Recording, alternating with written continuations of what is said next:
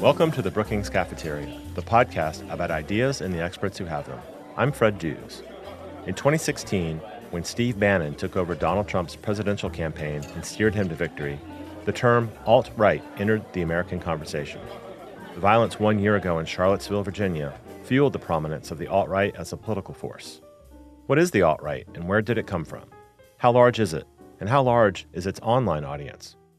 On today's show, you'll hear from Thomas J. Main about these and other questions about the alt-right. He is a professor at Baruch College, City University of New York, and author of a new title from the Brookings Institution Press, The Rise of the Alt-Right. Find out in this interview with Brookings Press Director Bill Finan why Professor Main says the alt-right represents a central challenge to democratic liberalism, both in America and across the world. Also on today's show, David Wessel, in his regular economic update, discusses President Trump's tariffs, asking what effect they are having now on the economy as a whole and what effect they could have in the future.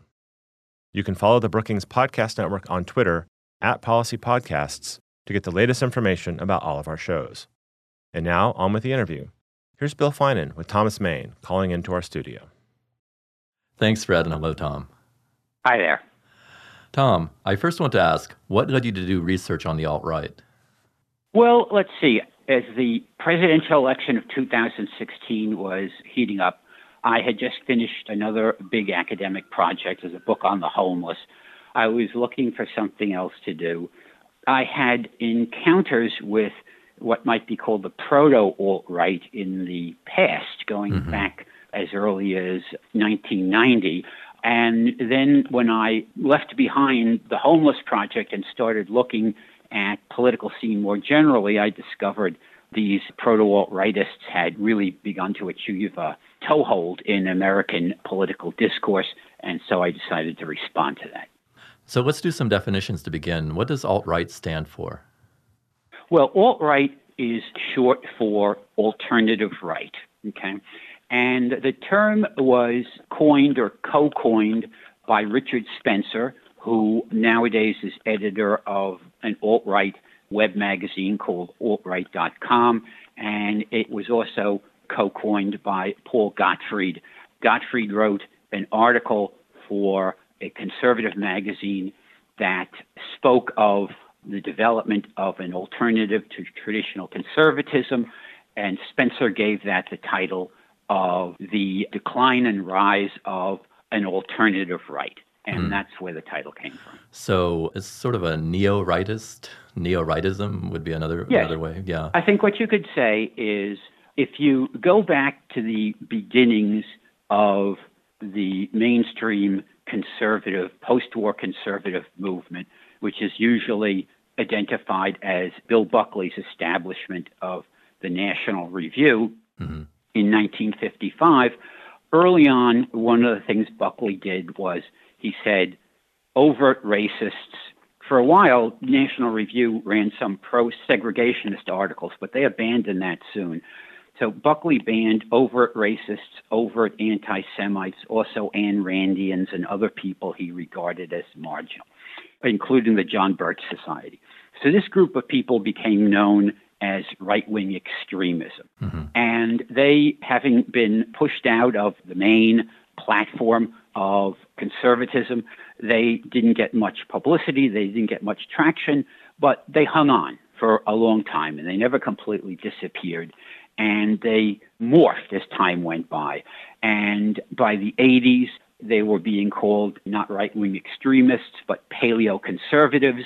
And what happened was their ideology, which is anti-liberal democratic and racialist, didn't get much traction until the beginning of the twenty-first century. And what happened at the beginning of the twenty-first century is, one, you have the American political system, which was at the time we had a Republican president and the Republican Party was strong. This is George W. Bush. All of a sudden, beginning with nine eleven, the American politics gets hit by a series of crises mm-hmm. like nine eleven, like the Second Iraq War, like the financial crisis, like visible changes in demography and so forth. So that kind of shakes up the status quo and opens at least some people up to the idea that, hey, we need some new thinking. And that especially happens on the right because it's the Republicans and George W. Bush that takes that hit. Then the other thing that happens is with the creation of the internet, all of a sudden a very low cost, a very non-capital intensive mechanism of mass communication becomes available to everybody. And so now being excluded from a print magazine, which used to mean that if you couldn't find another print magazine to publish you, or if you couldn't start your own, being excluded from a print magazine like the National Review mm-hmm. used to cast you into the fringe of American politics. Now, if you couldn't get into the National Review, you could start your own web magazine. And so these ideas that had been developed by the paleocons, as they were called, and became radicalized as the twenty-first century continued, they finally managed to find more of a mass audience. And that was how the alt-right came to get a toehold in American political discourse and came to crystallize. You make a disturbing claim in the book. You write, the book's main thesis is that the alt-right represents the first new philosophical competitor in the West to democratic liberalism, broadly defined, since the fall of communism. That's a tall order. You spend considerable time in the second half of the book discussing and critiquing alt-right thinkers, although I bristle to use that term to describe what they say as thinking. Just how tightly hewn, how well argued, thought out is what you call the political ideology of the alt-right? I would say a couple of things. First of all, it's interesting, it's telling that a number of alt-right sites, including Richard Spencer at one of his old alt-right publications, which was Radix Journal, actually pulled that quote from an earlier article of mine and ran with it and said, yes, this is what we are. We are a challenger to liberal democracy. Now, in saying that, the alt-right conceives of itself as an ideological movement, okay? It's not so much a voting bloc. It's not a membership organization or a political party. It's a relatively small group of people who formulate ideas and arguments and disseminate information and disinformation, which is supposed to influence the way other people think about politics. So the alt-right calls this their metapolitical strategy, or more conventionally, we might call it an ideological strategy, influence how people think. So they regard themselves, and in a certain sense they're correct, as primarily an intellectual movement. Now, does that mean maybe an intellectual movement? Does that mean their ideas are any good? Does that mean their arguments are convincing? Does that mean their information is accurate? Generally, it does not mean that. And as a matter of fact, as I document in a fair amount of detail, even though some of the alt-right spokespeople are educated and literate, at least much more so than the old John Birch Society members used to be. That was one thing that actually caught my attention. They're graduates of Yale, the University of Virginia. Yes. Well, and that's interesting.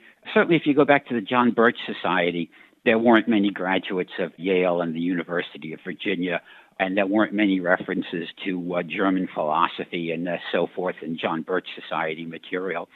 And, of course, the alt-right makes a great fuss over their good education, at least some of them have. One should not be overly impressed by that, okay? Some of the alt-right leaders are by no means unintelligent, and they are articulate. Some hold or have held academic positions, but there are uh, few of them that are really distinguished academics. There are few of them that really could be described as experts in their field. For the most part, they are intellectual amateurs, non-experts, and non-academics or marginal academics. So, yes, that's true. They are fairly well educated, and that distinguishes them from the early right-wing extremists. Mm. But it turns out, upon examination, that their arguments are very unconvincing. For instance, maybe the essence, if you had to boil down alt-right ideology to a catchphrase, it's that all men are not created equal. Almost everybody in the alt-right fulminates against the idea of Jeffersonian equality. Mm. However, if you look at their arguments, they're not very convincing. So um, I was going to ask you about one example of that in your book, of the so-called academic approach to give credence to the absurd and the dangerous, is your discussion of Kevin McDonald, who's yes. a professor of psychology at U C Long Beach. Can you tell us about him and his work and his methodology? Sure. McDonald had a PhD in psychology, I believe it was, or perhaps evolutionary biology from the University of Connecticut. He did that work back in the sixties. And he ended up at one of the University of California campuses and did publish some work on evolutionary biology and psychology in academic journals a long time ago. It's hard to know exactly what led him to move off into fringe of intellectual life. But mm-hmm. in the mid-nineties, he began publishing a uh, three-volume magnum opus, as it were, on Jews and Judaism. These works were not published by an academic publisher, and they were highly eccentric and have never gained any traction in the academic world. His, his basically his argument is that Jewish marriage customs, the fact that they had a clergy that could marry, unlike Catholics, for example, meant that the smartest people in the Jewish community married and produced offspring, and that this had the unintended effect of boosting the overall I Q of Jews because their clergy married. So this gave the Jews an evolutionary advantage in their competition with their so-called host Gentile societies, and also it produced, as a result of genetic inbreeding, population that had personality traits that were uh, very uh, clannish. Yes. Uh, and so the result was the Jews emerged as a subspecies that is very aggressive and successfully wages Darwinian competition against Gentile society. That is basically the argument for which no serious evolutionary biologist or psychologist or student of Jewish history gives any support. Or any sane person either. You argue in the book that alt-right thinking is different from that of the Ku Klux Klan, say, or neo-Nazism, yet race, racialism, anti-Semitism, as you're just pointing out here too, are essential elements of it now. How did those become essential elements, racialism and well, anti-Semitism? Yes, okay, it's interesting.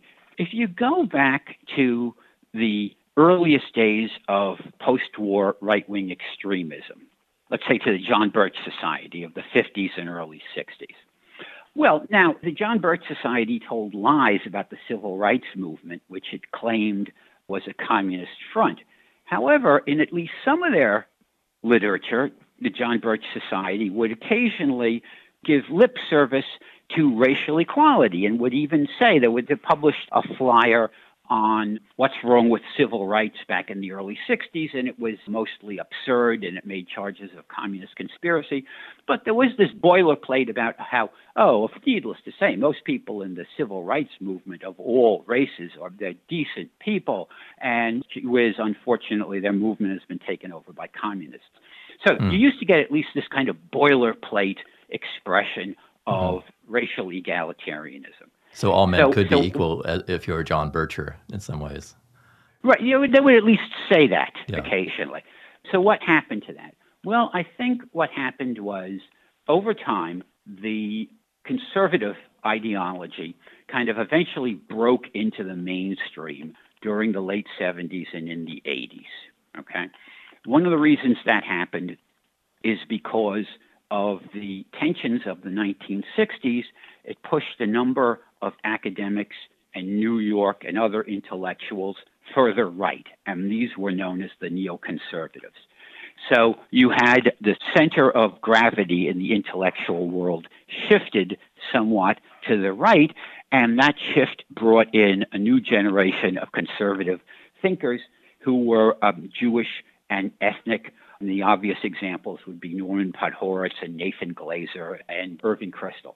So right, anyhow, the editors of Commentary uh, and Partisan Review. and Right, right. So what happens then is all of a sudden these people, the far-right extremists, are now marginalized more than ever, and they turn around and they say, oh, oh, look what's happening. You know, Jews are coming into our movement, right? So at this point, the far right, now understood as paleo-conservatives, they want to produce a more specious, a more modern-sounding kind of anti-Semitic argument. That's where Kevin McDonald's thought becomes useful. And then once you've bought into this idea that, hey, you know, there are these genetic differences between, let's say, Gentiles and Jews, and that's really problematic, well, the obvious next application of that theory is, hey, you know, blacks and whites are really very different. There are genetic differences between blacks and whites. So what started out as a use of Darwinianism, pseudo-Darwinianism against Jews, gets expanded into a full-blown theory of racialism, right?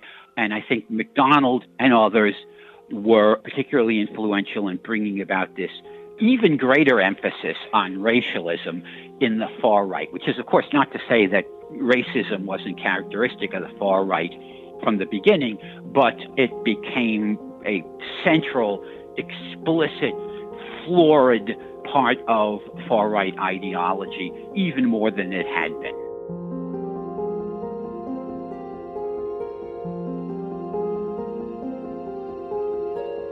And now, here's David Wessel, director of the Hutchins Center on Fiscal and Monetary Policy, with his economic update.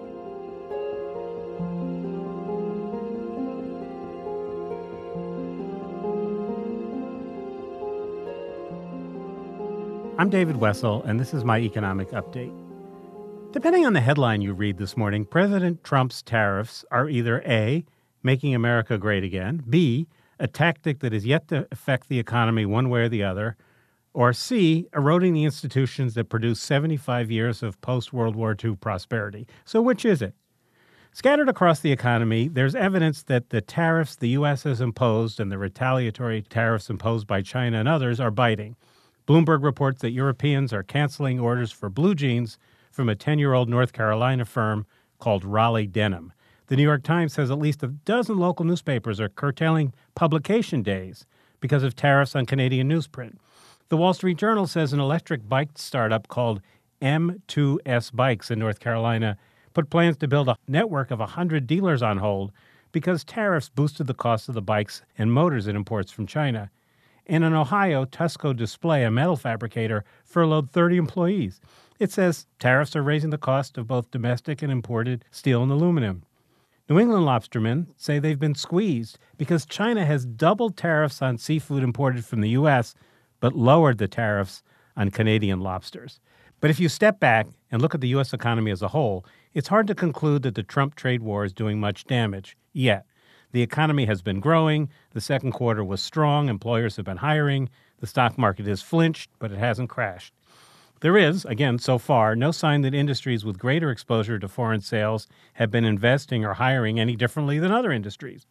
Goldman Sachs recently surveyed the analysts who monitor twenty sectors of the economy about the impact of the trade war in each of those sectors. They found a lot of worry, but not much change in hiring or investment. But the analysts expect profits to be squeezed in nearly half the sectors they cover. And that's a reminder that things are a lot more complicated than they sometimes seem. There's a simple-minded assertion that tariffs are fully and always passed along to consumers. But who bears the burden of tariffs? The country that exports or the country that imports, the consumer or the producer, depends on a whole lot of factors. Nonetheless, nothing we've seen so far adds up to anything like economic devastation. So should you relax? No. Why? Well, one, there's a widespread belief, or maybe hope is a better word, that the trade war won't get out of control. There's a truce between the U S and Europe. There are hints that Mexico and Canada will agree to changes in NAFTA that allow President Trump to declare victory. But then there's China, and that's a different story. Hopes for a quick compromise, perhaps where China just agrees to buy more of our stuff, have evaporated.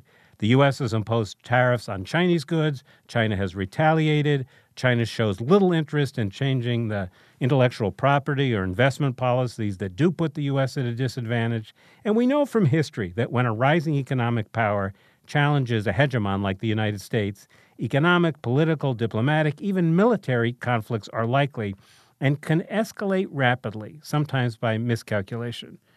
Two, The ripple effects of a trade war may go far beyond imports and exports. Say stock market investors decide one day that all this is going badly. Sentiment shifts abruptly, stocks plunge. That can hurt the economy, of course.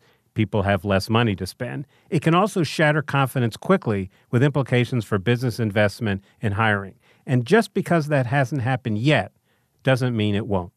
Three, tariffs are never simple. Thousands of companies are seeking exceptions to the tariffs and filings to the U S government. And that's an invitation for the worst of crony capitalism, where favored firms get a break and other firms don't. The New York Times, for instance, recently reported that U S Steel and Nucor have successfully objected to hundreds of requests by U S steel consumers who want to buy foreign steel. And four, trade gets a bad name these days. Offshoring, lost jobs, shuttered factories. And there's a lot to that, but trade has an upside. Low-cost imports help workers stretch the weekly paycheck. Foreign competition prevents U S firms from growing complacent. Trade and foreign investment and global supply chains make the world economy more efficient, which means more goods and services for less effort, less poverty. All that is put at risk by tariffs and assaults on the institutions like the World Trade Organization that were founded so that nations would be restrained or discouraged from policies that help their economies at the expense of others. No, the trade war has not yet devastated the U S economy, but we may not have seen the worst yet.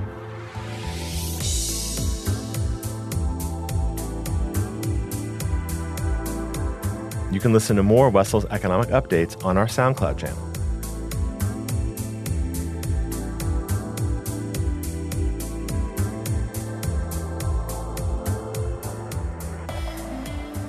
The book makes a major contribution by actually measuring how large an audience the alt-right has.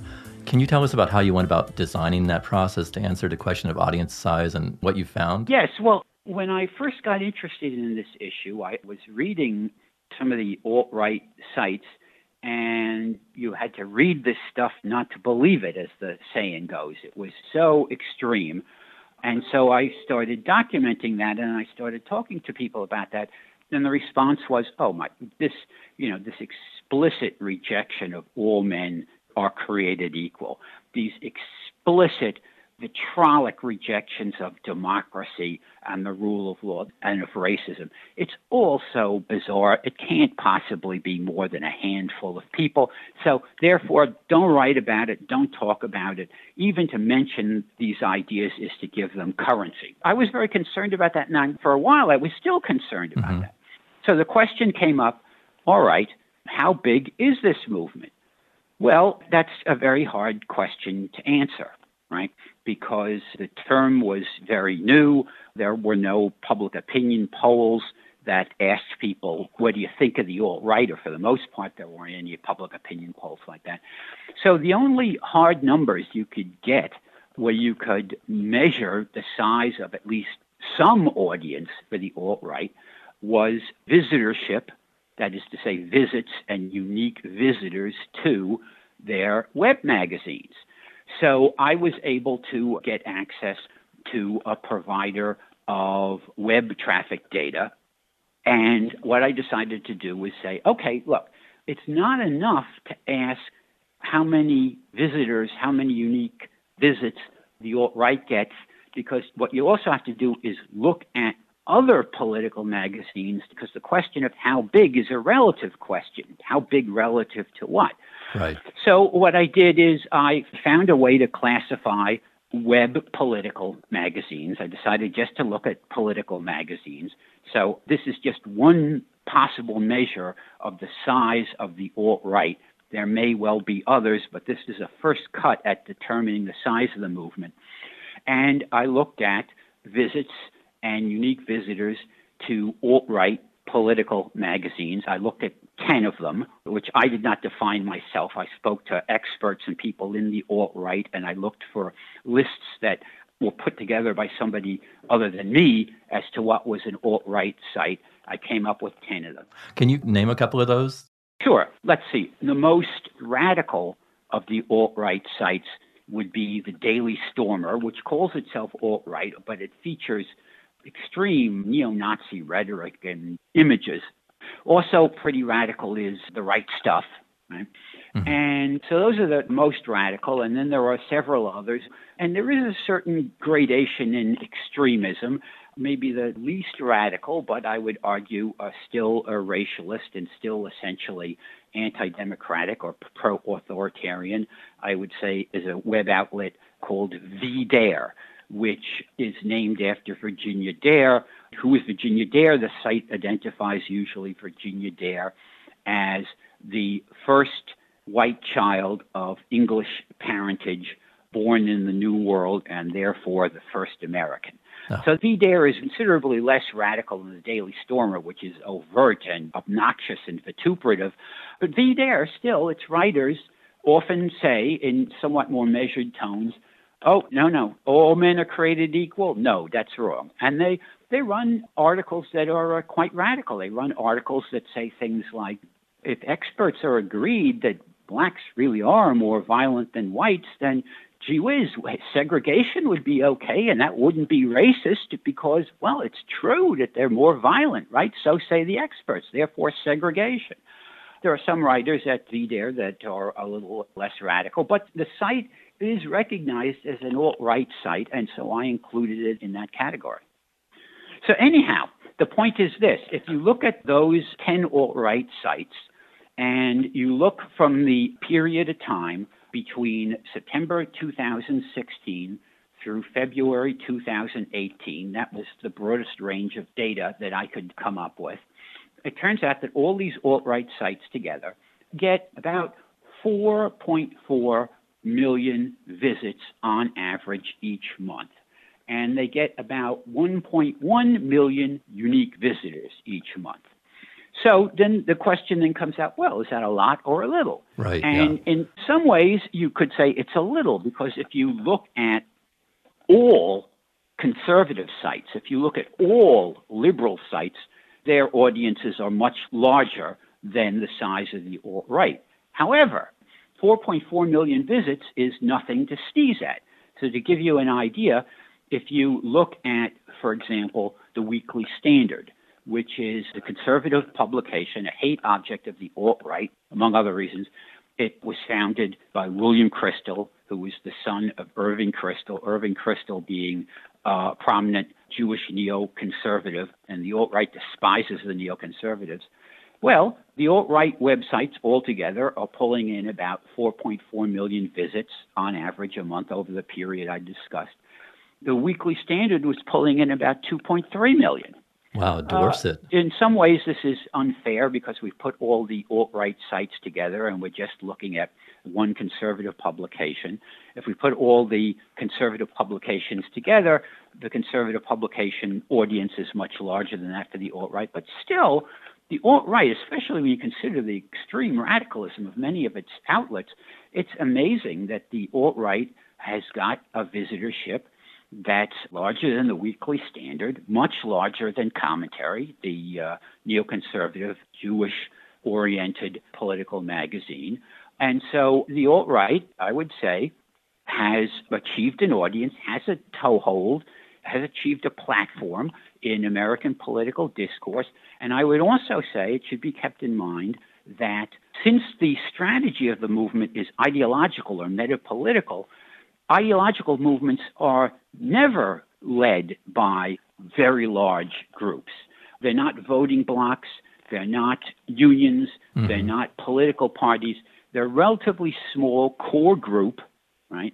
Professional handlers of ideas, and they're trying to influence other people. And in that way, if you look at other ideological movements, like, for example, the New Left of the sixties, or like the neoconservatives of the seventies and eighties, their publications had relatively small audiences too. And keep in mind that besides the alt-right, you also have an alt-light, which right. is publications like Breitbart that peddle a less radical version of alt-right ideology. And Breitbart has a visitorship of, during the period I mentioned, about uh, sixty-four million visits on average a month, which made it the largest political web magazine in the country, bar none. Was that when it was under the editorship of Steve Bannon at that time? Yes. Yes. Yes. I read recently, though, that its numbers have fallen off radically, Breitbart, that is. I wanted to end by noting that this month, the alt-right's most public moment occurred one year ago earlier in Charlottesville. And speaking of strength, what would you say is the strength of the movement today compared to, say, a year ago when it received its most public display at Charlottesville? Well, I think the movement has, in some respects, seen a falling off. I think that Charlottesville shocked much of the public. I think that what happened is some of the most radical alt-right sites were declined service by internet service providers. So the Daily Stormer, for example, got kicked off a series of internet providers, and its audience shrank dramatically, shrank by like ninety-six percent. On the other hand, the audience of The Right Stuff, which also had problems with its provider, the audience of The Right Stuff continues to be close to a million visits and actually went up. However, right. So there has been this deplatforming, and the movement, I would say, is down but not out. And I think what is a great concern is it's fine, assuming we're not talking about harassment, if we're not talking about violence, if we're not talking about government censorship, but if we're simply talking about private parties protesting, right, and refusing to provide the alt-right with access to their media and their resources, that's entirely legitimate. And so the decline of the alt-right audience as a result of those deplatforming efforts is good. However, one has to be careful because, as I say, they're down but not out, number one. And number two, look, the movement for a while placed a sympathizer, Steve Bannon, in the White House, okay? And what is also happening is many ideas associated with the movement are slowly being watered down, and in this way they're being expressed at Breitbart, they're being expressed by the Trump administration, they're penetrating into mainstream conservatism and the Republican Party.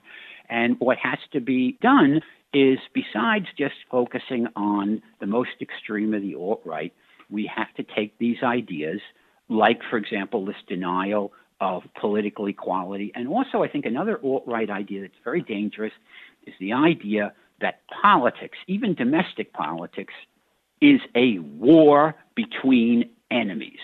That's an idea that comes from the Nazi philosopher Carl Schmitt. Mm-hmm. The, the alt-right loves Carl Schmitt. They love this idea that politics is a war between friends and enemies. And unfortunately, I see that idea being picked up by the alt-right. So, for example, Stephen Bannon, when he was in the White House, was interviewed by the Wall Street Journal and said explicitly, yes, all politics is war.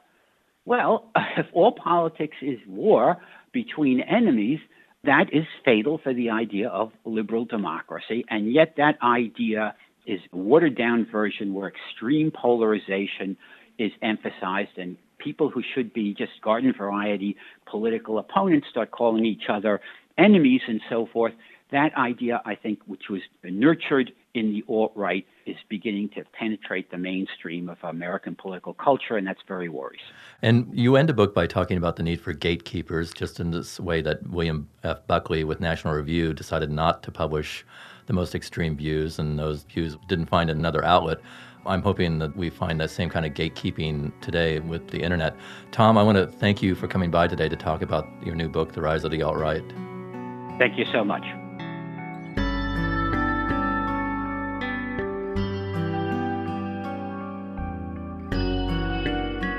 The Rise of the Alt-Right is available on the Brookings website and wherever you buy books.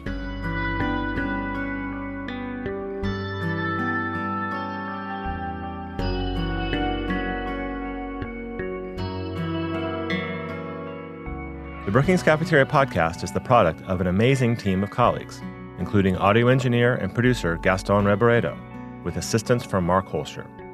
The producers are Brennan Hoban and Chris McKenna. Bill Finan, director of the Brookings Institution Press, does the book interviews. And Jessica Pavone and Eric Abalahin provide design and web support. Finally, my thanks to Camila Ramirez and Emily Horn for their guidance and support.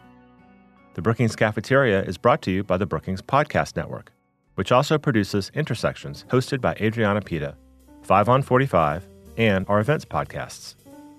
Email your questions and comments to me at b c p at brookings dot e d u. If you have a question for a scholar, include an audio file, and I'll play it and the answer on the air. Follow us on Twitter at Policy Podcasts. You can listen to the Brookings Cafeteria in all the usual places. Visit us online at brookings dot e d u slash podcasts. Until next time, I'm Fred Dews.